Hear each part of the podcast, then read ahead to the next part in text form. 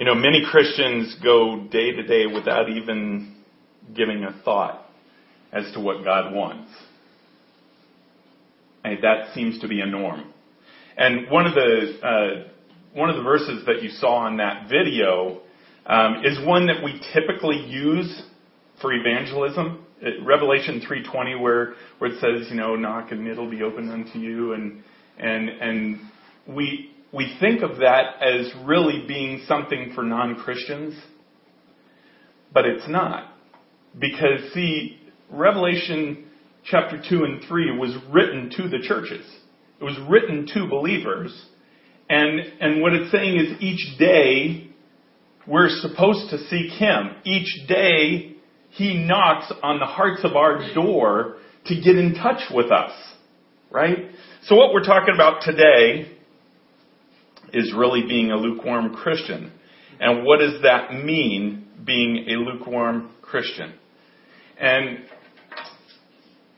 what we're going to be getting into, I wanted to start with, with just this, because this series, which I'm going to title entitle All In, which is the big poster that we have, all in, meaning all in in your Christian walk.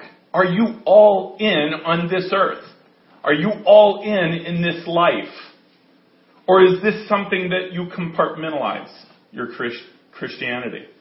Do you compartmentalize your personal relationship? So we're going to be getting into what does that mean? You know, why? We, we've been, t- I mean, it's almost like my main theme is about this standing up, going all in for God, being passionate for Him. Every time I seem to do a series, right, you're probably thinking, well, there was radical faith and there's radical love and... And it's it's all about this all or nothing type thing, right? There's a reason for that. It's because that's what God wants. He is an all or nothing God. And that's something that most Christians don't understand. Okay? I'm not talking about our salvation, our justification. I want to point that out at the beginning. But as we get into this series, you're going to understand, you're going to begin to see in Scripture why our walk here on earth is important. It's not just about us. Of course, we say that, but it does affect us.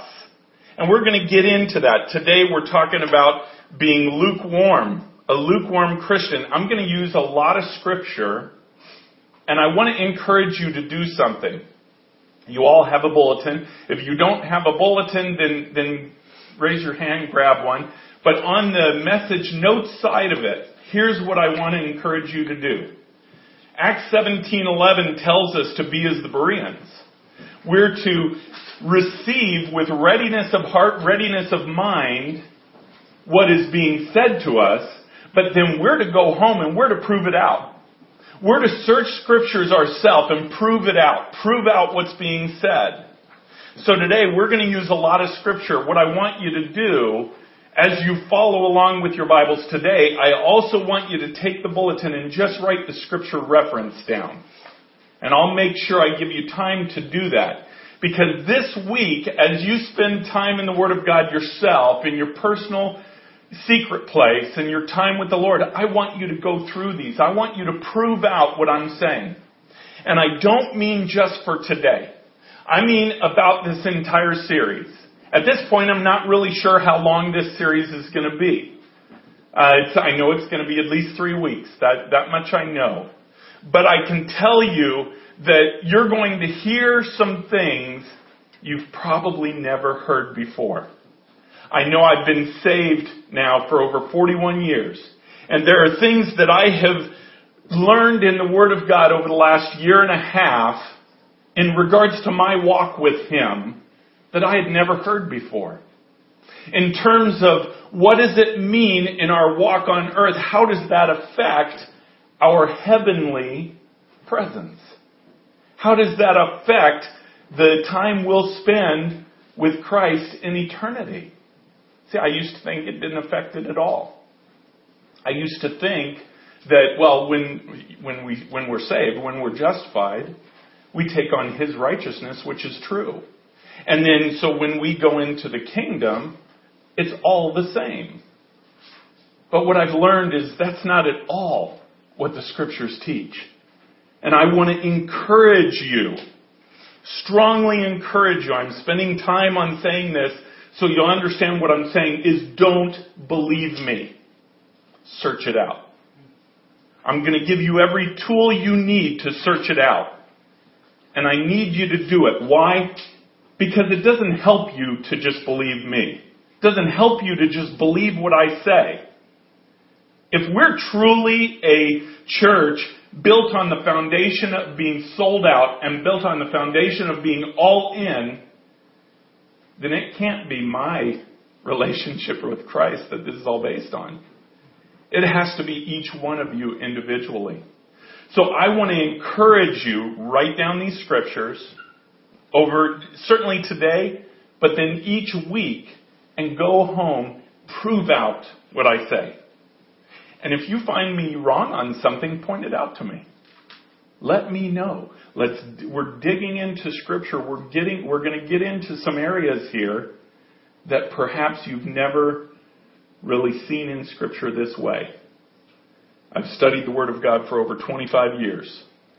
And some of the things that, that I have seen over the last year and a half that, that have, the Holy Spirit has revealed to me about my personal walk with Him is something I had never seen before. I'd seen the verses, but I had never understood them in the way that I was supposed to understand them. Because when you apply it to your walk, when you apply it to your relationship instead of corporately, it takes on a very different understanding. And so that's what we're going to begin talking about. I want you to begin by turning to Revelation chapter three. Now, Revelation chapters two and three are to the churches, the seven churches that were in existence, in existence at that time. Okay? Now, these are not all the churches that were in existence at that time. God picked out seven of them. And I believe He picked them out because they displayed characteristics of many different things. Of the coming age, the dispensation that we're in right now, the Gentiles, okay, which is the last dispensation before Christ returns.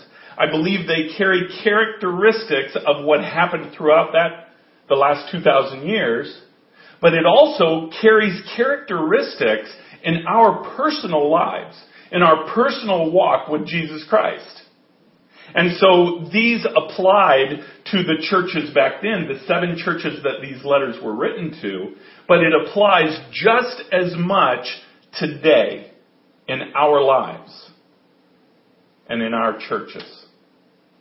So that's why these are important. We're going to look specifically at the last one. The last one is the Church of Laodicea.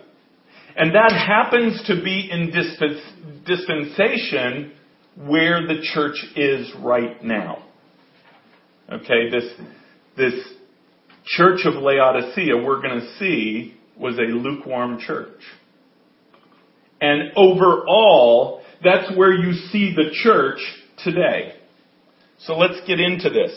Revelation chapter three, I'm going to read verses fourteen to twenty-one.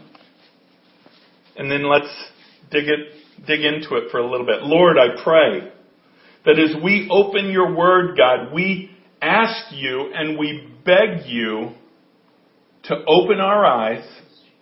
Just as Acts seventeen eleven says, help us to receive with readiness of mind and readiness of heart. And Holy Spirit, you are the one that interprets. You are the one that applies. So we ask you, we ready ourselves and we ask you to speak to our hearts this morning. Lord, in Jesus' precious name, amen. Revelation chapter three, verse fourteen begins like this. And to the angel of the church of Laodicea write, the words of the Amen, the faithful and true witness, the beginning of God's creation. I know your works. Talking about the church of Laodicea. You are neither hot nor cold. Would that you were either hot or cold. So because you are lukewarm and neither hot nor cold, I will spit you out of my mouth. For you say, I am rich, I have prospered, and I need nothing, not realizing that you are wretched, pitiable, poor, blind, and naked. I counsel you to buy from me gold refined by fire, so that you may be rich, and white garments, so that you may be clo- may clothe yourself, and the shame of your nakedness may not be seen, and salve to anoint your eyes, so that you may see. Verse nineteen, those whom I love, I reprove and discipline. So be zealous and repent. Behold, I stand at the door and knock. If anyone hears my voice and opens the door, I will come into him and eat with him, and he with me. The one who conquers, I will grant him to sit with me on my throne, as I also conquered and sat down with my Father on his throne. See, as we read there, God can't work with neutral. He cannot work with neutral. He would rather you be hot or cold. Let's read that again. Verses fifteen and sixteen. I know your works. You are neither cold nor hot. Would that you were either cold or hot.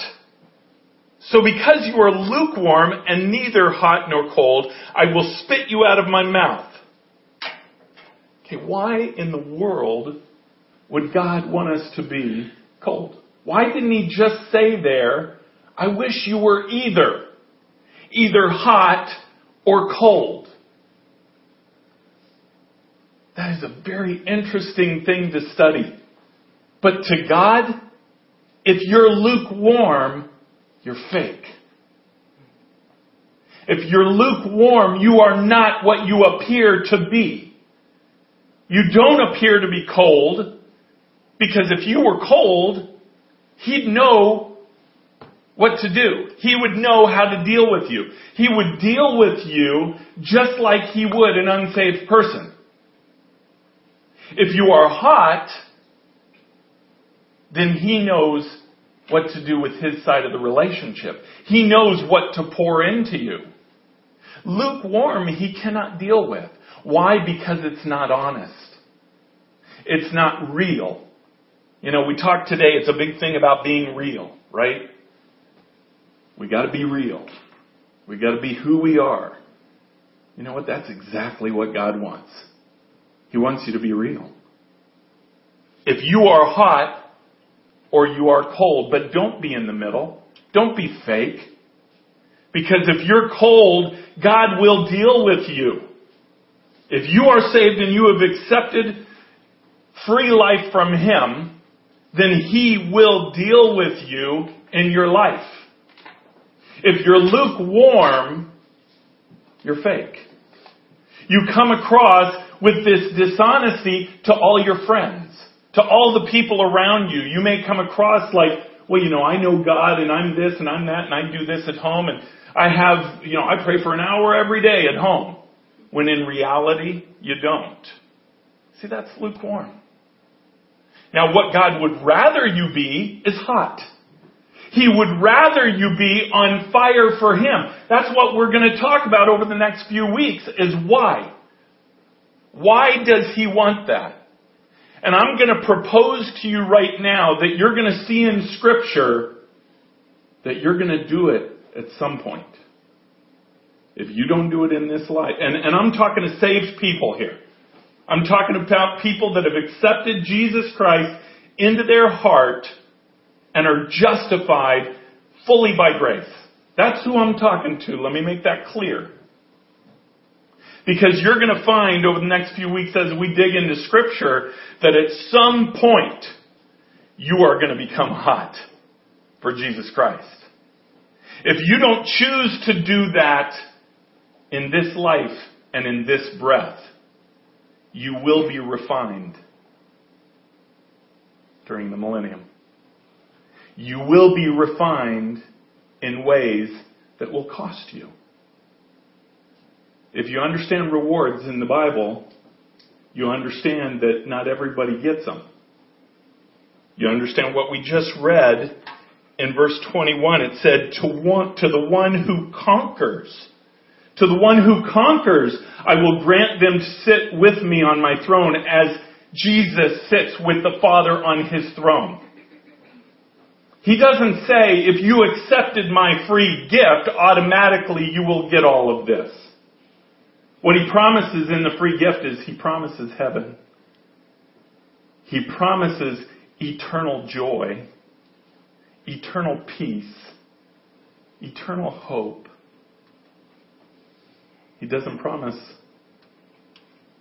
the levels of reward. Those all come from us. That's something we've talked about in the past. That's called our sanctification. Our sanctification is what we do with our personal relationship with Jesus Christ and what he can't work with is for us to be neutral, for us to say one thing and do another. Let's look at why. I want you to turn to Deuteronomy chapter four. Deuteronomy chapter four, verse twenty-four says this. Deuteronomy four, again, you could write these down even if you can't turn to them now. But Deuteronomy four, verse twenty-four says this. For the Lord your God is a consuming fire, a jealous God. I don't know about you, but I like fire. You could tell by our logo. And about every logo we do has some sort of fire in it, right? There's a reason for that, by the way. Not just because I'm like fire and perhaps I'm a pyromaniac, okay? It's not that. It's that this verse right here and another one just like it. See, God is an all-consuming fire. If you see what fire does to literally anything, it consumes it completely. It doesn't take it in part. It doesn't take it in, well, I'll just burn the edges. No, a fire that is left to burn will consume completely. When we go to creation, we set the fire at night, and, and usually about an hour and a half before we're ready to go to sleep, we'll stop putting wood on the fire. And then by the time we wake up in the morning, there's nothing there. It's completely gone. It is all ash. Because that fire completely consumed what it was placed upon. So if God is an all-consuming fire, and you accept him into your heart, what do you think that's going to do to you? What do you think it's supposed to do to you? It will eventually consume you. He's supposed to. He's supposed to be in every thought. He's supposed to be in every facet of our lives. But one thing we're good at in the United States anyways, is we're good at compartmentalization. We're good at building this little box over here and saying, this is my God box. And you know what? I'm going to visit it a lot. You know, I'm going to visit it enough so people that know me think that that's my home. And that doesn't even have to be a conscious thought. Because, you know, that's how we're trained.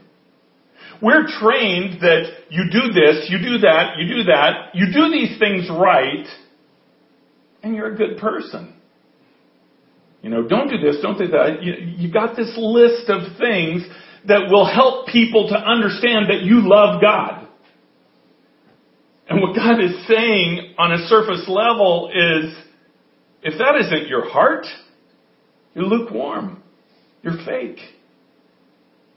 That's not, if it's not coming out of a relationship with him, if that's just that little compartmentalized box that you keep God in, then he can't consume you. He'll consume everything you place in the box.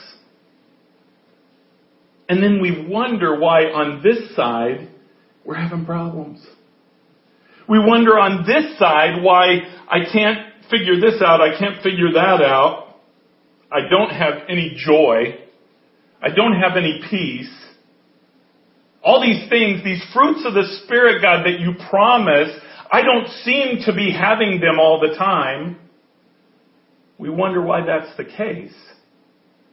But you have to understand, sometimes these boxes that we put him in, they're fireproof. And that fire only rages within the box. So it's only when we go in that box that he consumes who we are. That's not what he wants. That's lukewarm. That's our controlling our relationship with him. He wants to wildly control the relationship. That's what he wants. He doesn't want there to be any box. He wants access to every part of your life. He wants to, because why? He is all-consuming. If there's one thing a fire, an attribute of a fire has, is hunger. It always hungers for more. So just like a fire, God is always hungry for every part of us. Every part we won't let go. Every part we compartmentalize away from him. He is hungry for every part because he's all-consuming. I want you to turn another verse like this is in Hebrews twelve. Let's turn to Hebrews twelve. Hebrews twelve twenty-eight. Write that one down. We're going to read twenty-eight and twenty-nine. Hebrews twelve twenty-eight and twenty-nine. And they say this: "Therefore let us be grateful for receiving a kingdom that cannot be seen and shaken. And thus let us offer to God acceptable worship with reverence and awe. For our God is a consuming fire." See, he's going to consume everything we offer him. He wants us to not hold anything back. I want to give you an example of this, and, and you guys are familiar with this, this example, okay? But in the beginning of the church, in the book of Acts, in Acts chapter five, and we'll turn to Acts chapter five as I'm setting this up, we, we all know kind of how the beginning of the church started, right? And we had where, where they, they all came together and they all figured out the needs of the church and they all gave and they all took care of each other. Right? Well, there was this couple called Ananias and Sapphira. This was a particular couple that held a little bit back and didn't say anything. Okay? They were fake in that. They were lukewarm in that. Whether it be that they didn't trust the church or the fact that, that perhaps they were a wealthy couple, I don't know. But whatever, they sold a piece of land and they held a piece back. Which was their right, by the way. What wasn't their right was that they lied about it. What wasn't their right was that they put a facade out there that they were all in, and they weren't. They held something back. So that, that's how this story sets up. And then Ananias comes before Peter. Peter's given a word of knowledge from the Lord, saying that they held something back. And that's where it picks up where we're going to read. Acts chapter five, verse three. We're going to read through verse five. Says this. Acts three. I, I'm sorry. Acts chapter five, verses three through five say this. "But Peter said, Ananias, why has Satan filled your heart to lie to the Holy Spirit and to keep back for yourself part of the proceeds of the land? While it remained unsold, did it not remain your own? And after it was sold, was it not at your disposal? Why is it that you have contrived this deed in your heart? You've not lied to man, but to God." Verse five, "When Ananias heard these words, he fell down and breathed his last. And great fear came upon all who heard it." See, that is an example of what we do every day. See, I want this person to think well of me, so I'm going to say that I do this. And part of it may actually be true, just like Ananias and Sapphira. Part of it was true. They gave. They gave probably the greater portion of what they got. But see, what they let people think was that they gave everything like everybody else did. That's what God couldn't work with. Do you think God could have worked with them if they held the part that they held back, if they just said, we're holding this back because, you know, we need that little retirement fund. We just feel a little more comfortable with this. We're going to hold this back, but we're giving the major portion. Yeah, the results would have been very different. God would have been able to work on their hearts. If he wanted them to give it all, they were being honest in where they were at. And they could have, he could have dealt with them on that. Instead, they lied about it. They wanted people to believe something that was not, and God couldn't work with that. God can't work with lies. Because, see, the enemy, Satan, is the father of lies. God cannot, if you want God in your life to be preeminent, he cannot work with dishonesty. Dishonesty amongst the body, but more than that, dishonesty to him. Because more times than not, we're dishonest to ourselves. Oh, I think, I know this is a problem, but I, you know, I got, I got this handled. I could, I could deal with this. This really doesn't have that much effect. We tell ourselves things like that all the time. No matter what it is. See, when we try to kid God in that way, he can't work with us. He won't work with lies. But he will work with someone that says, God, I have this issue. I so desperately want for you to fix it in my life. And I submit myself to you to do it. See, now he can work with that. And what may be cold can become hot. Because there's no falsity there. There's no lies there. There's just an openness for him to work. So that's what Ananias and Sapphira found. God couldn't work unless there was a real relationship. Now, how do we find ourselves neutral? You know, when you, depending on when you're saved in life, many who get saved later in life had a, have a dramatic change in their life. You know, there is a, a one hundred eighty degree turnaround when they get saved because of where they were beforehand. Then you have others, honestly, like myself. I got saved at the age of nine. I grew up in a Christian home, and I didn't really notice any difference from when I was eight to when I was ten. You know, there wasn't really a difference. Okay, but how do we find ourselves going from passionate for God, from just getting saved or raised that way, to being neutral? There has to be a, declina- a declining moment there. Because when we're saved, we're washed completely. When we're saved, we're overwhelmed by His presence. The fact that we did not have a relationship. Now we have a relationship. That's overwhelming.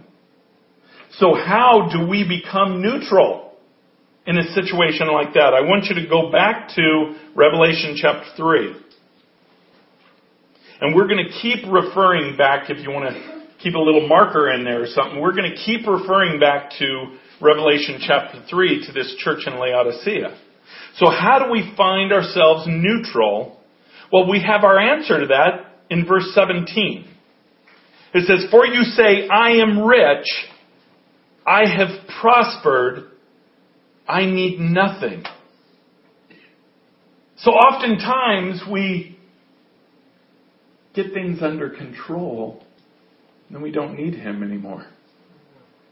You know, I if, if some, sometimes people who are saved later in life, you know, they're saved out of some pretty rough things. Well, I got that under control now. So I don't need to worry about that anymore. And instead of pressing on in a relationship to new levels of closeness with Him, it was more of the understanding that I just have to take care of what was bad. And now that that's taken care of, I don't really have to worry about that anymore. But see, it couldn't be more the opposite in our relationship with Christ. Because especially through sin, once a sin door is opened in our life, it's always going to be there. Do you understand? We live in a fleshly body. We live in a fallen vessel. That vessel does not change or be glorified when we're saved. That glorification does not come until after we have breathed our last breath. Because one day we will. One day we will not be clothed in this fleshly body. One day our bodies will be glorified just as we breathe our last breath.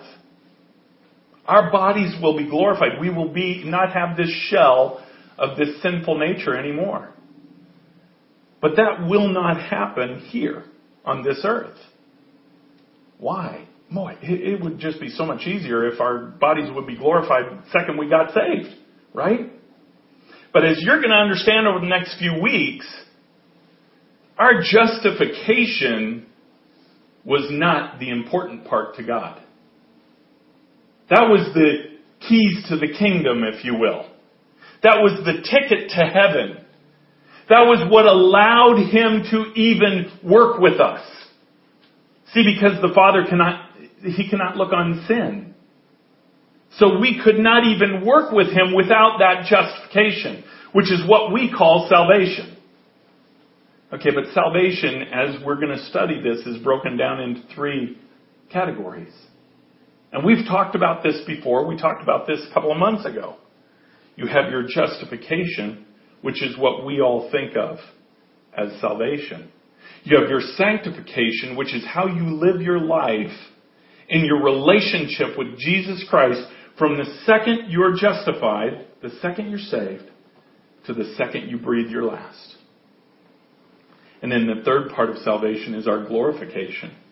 Our glorification comes after we breathe our last and we go to be with Him. So how do we find ourselves neutral? Verse seventeen just said, "For I am rich, I have prospered, I need nothing." When you don't need something or you don't realize you need something, you don't pay attention to it anymore, right? So if you're looking at God as someone who just meets your needs, and yet you're able to meet your needs here on earth, through either yourself or He met them for you, and it's done. If, if you're looking at it that way, then you don't need Him anymore. If you don't realize that your relationship with Him is what's needed, you know, it's it's not that. Well, I need to I need to make my mortgage, I need to make my car payment. You know, I I, I need to have peace in my relationships. You know, I, I need these things. I have all these physical needs. Forget the wants for now, but I have all these physical needs. As they're met, does that mean you don't need Him anymore? No, you, you may you may truly not need that provision anymore. Does that have anything to do with your personal relationship with Him? No. We will always need Him because our relationship is always to be growing. It's always to becoming to, to become more intimate. Those of you who are married or have had a relationship, you know, a, a strong relationship like marriage for a long time, understand that you can't just work on it for the first month and then, yeah, we got that down now. We're good. I've been married for almost twenty-seven years. And I can tell you from experience, it doesn't work that way. If I don't invest everything I am into my relationship with Alexis now and continue to do that, then one, it's going to go backwards. And two, there are levels of joy that I'll never experience. There are levels of joy that she and I have yet to experience together because we're still breathing. We still have upward momentum to go. We will never reach the pinnacle of possibilities in a relationship on, here on earth. It's impossible. It's impossible to reach the level of intimacy that is maxed out. Now, if that's the case between Alexis and I in an earthly relationship, don't you think it's the same way with our relationship with Christ, and more so? So why do we settle for the bullet points? Why do we settle for, well, you know, I, I, I got, got my bills are paid, and I, I, I got joy, and I got some decent relationships, and, and I got this, this, you know, all these things. Why do we settle for that? If you really had a kingdom eye, if you really understood what is coming in the afterlife, you wouldn't settle for that. And that's what I'm hoping to talk about over the next few weeks. Is what does that look like? What are we going to feel? What are we going to understand? What are we going to experience the second we take our last breath? Because eternity compared to now, life's a blip on the screen. Compared to eternity, this life is almost non-existent. And yet God says that this is where our sanctification happens. This is where we draw close to Him. This is where we have relationship with Him and learn how to love Him. See, because up there we don't need faith. He said, when you have me, you don't need faith anymore. I'm standing right there in front of you. It's down here that we need faith. Faith is the main ingredient to our sanctification. Faith is the main ingredient to our increasing levels of relationship with Jesus Christ. Can't do it without faith. It's kind of like when you're baking something and flour's the main thing. It's not the part that makes it taste good, but it's the part that makes everything work. Can't do, can't bake bread without flour. And I, I won't use too many metaphors because I really don't know how to cook. But you get what I'm saying. If you leave Jesus Christ out of parts of your life, it's not going to be good. It's not going to be what He wants you to have. He wants to be in every area of your life. So we find ourselves becoming neutral. I want you to turn to First John. Because what are some of the things that make us neutral in our Christian walk? First John chapter two, verse fifteen. Again, First John, write it down, chapter two, verse fifteen says this. Do not love the world or the things in the world. If anyone loves the world, the love of the Father is not in him. Now, don't replace that word love with enjoy, okay? Don't get in your mind that by loving the Father, that means I can't enjoy things here on earth. That means I cannot enjoy a good football game, okay? I can't enjoy going out and doing something fun, riding motorcycles. Fred's a motorcycle rider. He loves that, okay? Well, you know what? Don't read into this that to love God, He can't love that. Because God gives us things to enjoy here. He gives us things to even enjoy in fellowship here. What it's talking about in, in terms of loving the world, it's setting your eyes on the world. Am I setting my dreams, my hopes, my goals, my vision on things of this world? You know, my career, my relationships, everything that I'm doing, my children.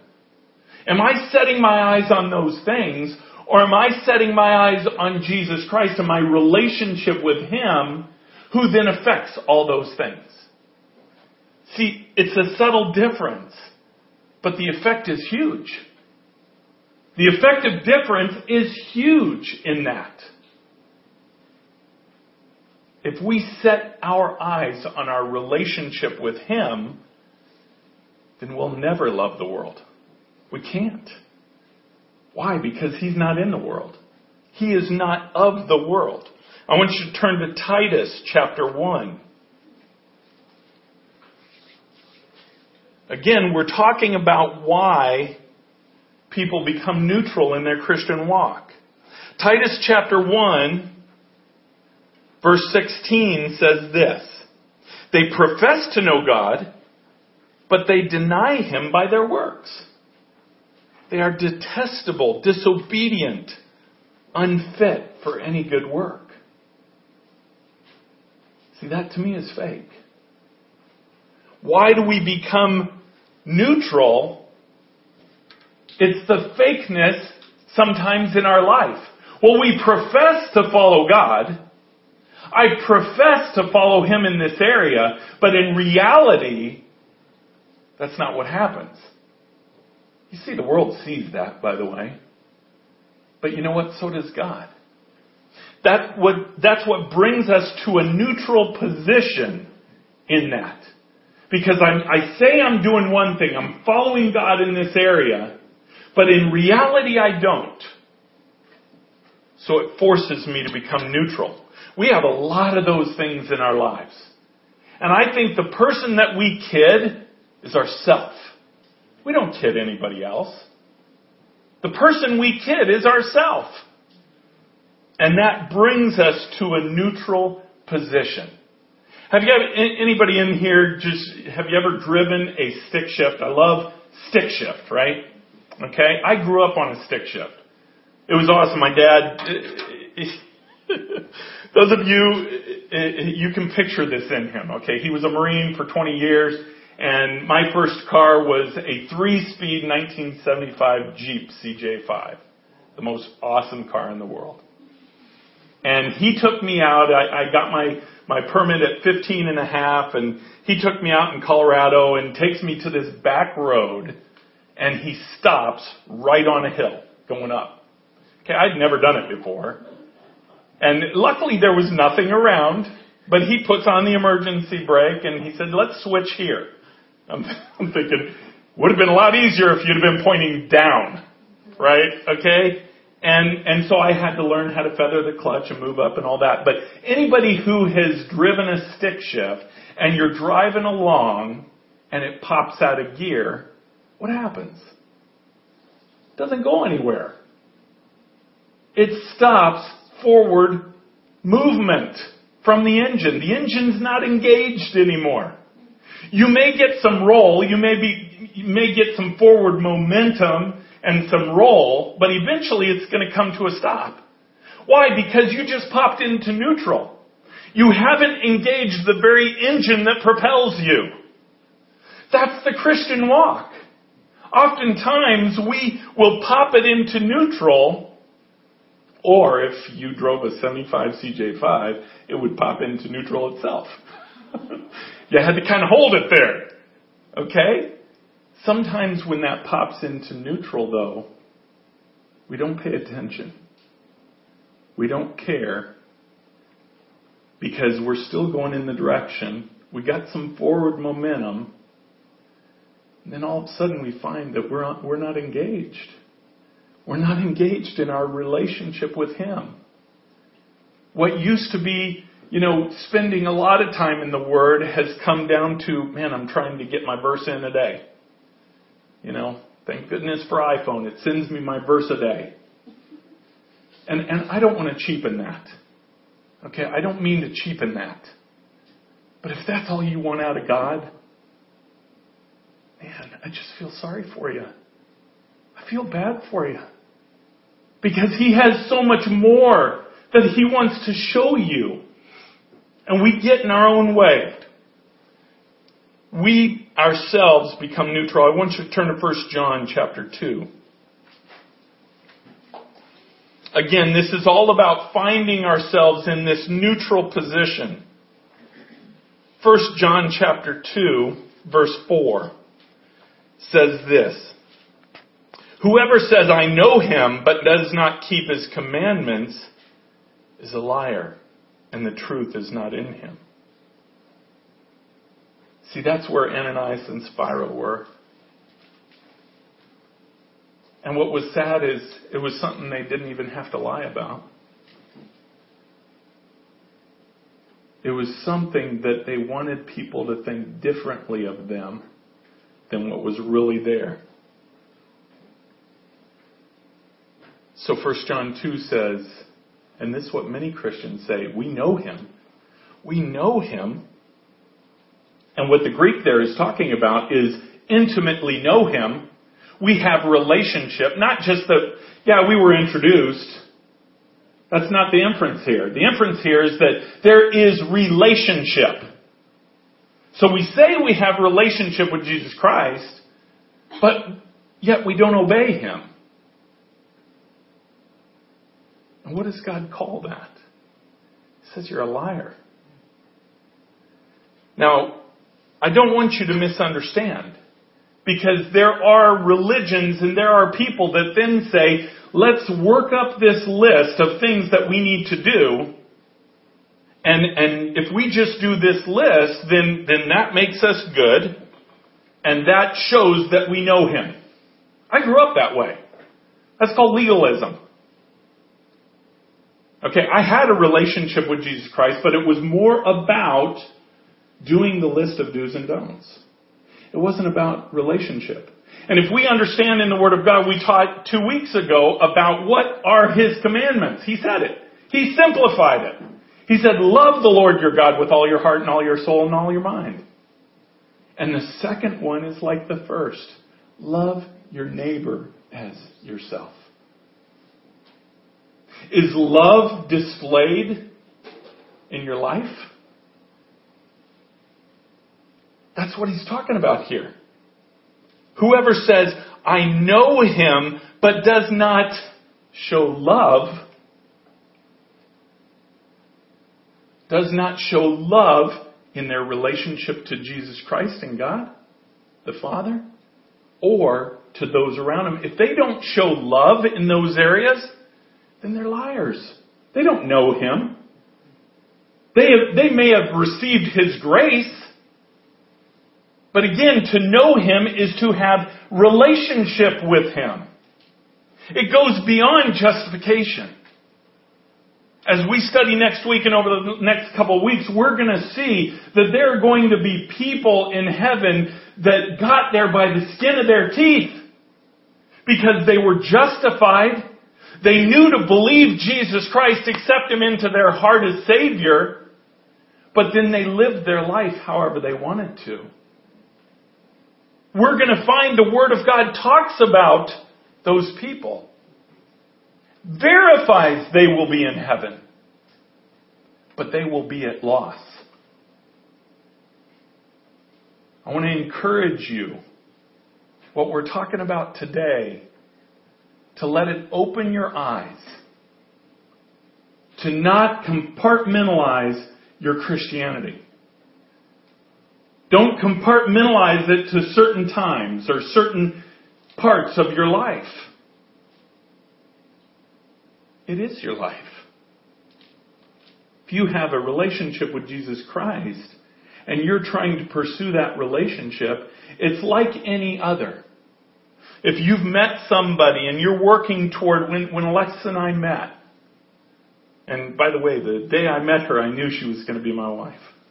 Aww. She didn't know. She liked my best friend at the time. But that's okay. That's okay. I knew. Now, I didn't just start to like her, get her to like me, and okay, well, she likes me now. Awesome, we're done. Yeah. It didn't work that way. She probably would have married my friend. I had to pursue her. I had to pursue a relationship with her. She became everything that I thought about every day, all the time. It consumed me. That's what a relationship with Jesus Christ is supposed to do. Because he is an all-consuming fire The only time he will not consume all of us is if we compartmentalize him in a fireproof box. And we do that so easily. And see, he'll never force his way in because he wants us to yield. Because sanctification is up to us. Our salvation, our justification by grace, one hundred percent is what he did on the cross. It's a free gift. The only thing we did for our justification is to say, yes, Lord, please come into my heart. I recognize the need for you. Forgive me. Come into my heart. That was one hundred percent grace. That was one hundred percent on him. What he did for us. But then the sanctification begun. And that part is relationship. That, now that's not one hundred percent us either. That's relationship. As I developed a relationship with my, with, with Alexis, my wife, it wasn't that I did everything. Okay, now she said yes, now she's my wife, so now I do everything. That's not sanctification either. Sanctification is understanding, learning, growing your relationship with Jesus Christ. So over the years, I developed with my wife into what we have today. And same with our relationship with Christ. We develop into that. And you know what? We're not going to move past this. I'm going to move this, push this to next week, because otherwise I'll have you here another hour. I want to stop there for now. But I want to put some thoughts in your mind. Something we're going to be talking about next week. Just turning up the heat. The heat in your relationship with Jesus Christ. And I don't want you to think in terms of what he wants you to do.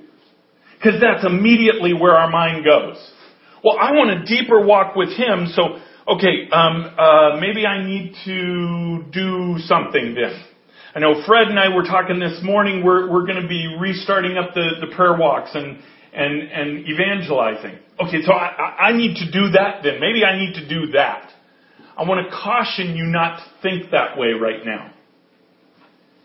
That sort of thing is supposed to come as an outflow of your relationship with Christ. Otherwise, you're just doing. Otherwise, your reward is here on earth. See, the only thing that is rewarded in heaven is what we do out of relationship with Jesus Christ. So I want you to think about this this week. In my walk with him, how do I turn up the heat? If he's an all-consuming fire, and I'm not letting him out of this fireproof box, what do I do? How do I do it? What does it mean when I open a door and let that fire out? I want you to think about that this week. Let's bow our heads.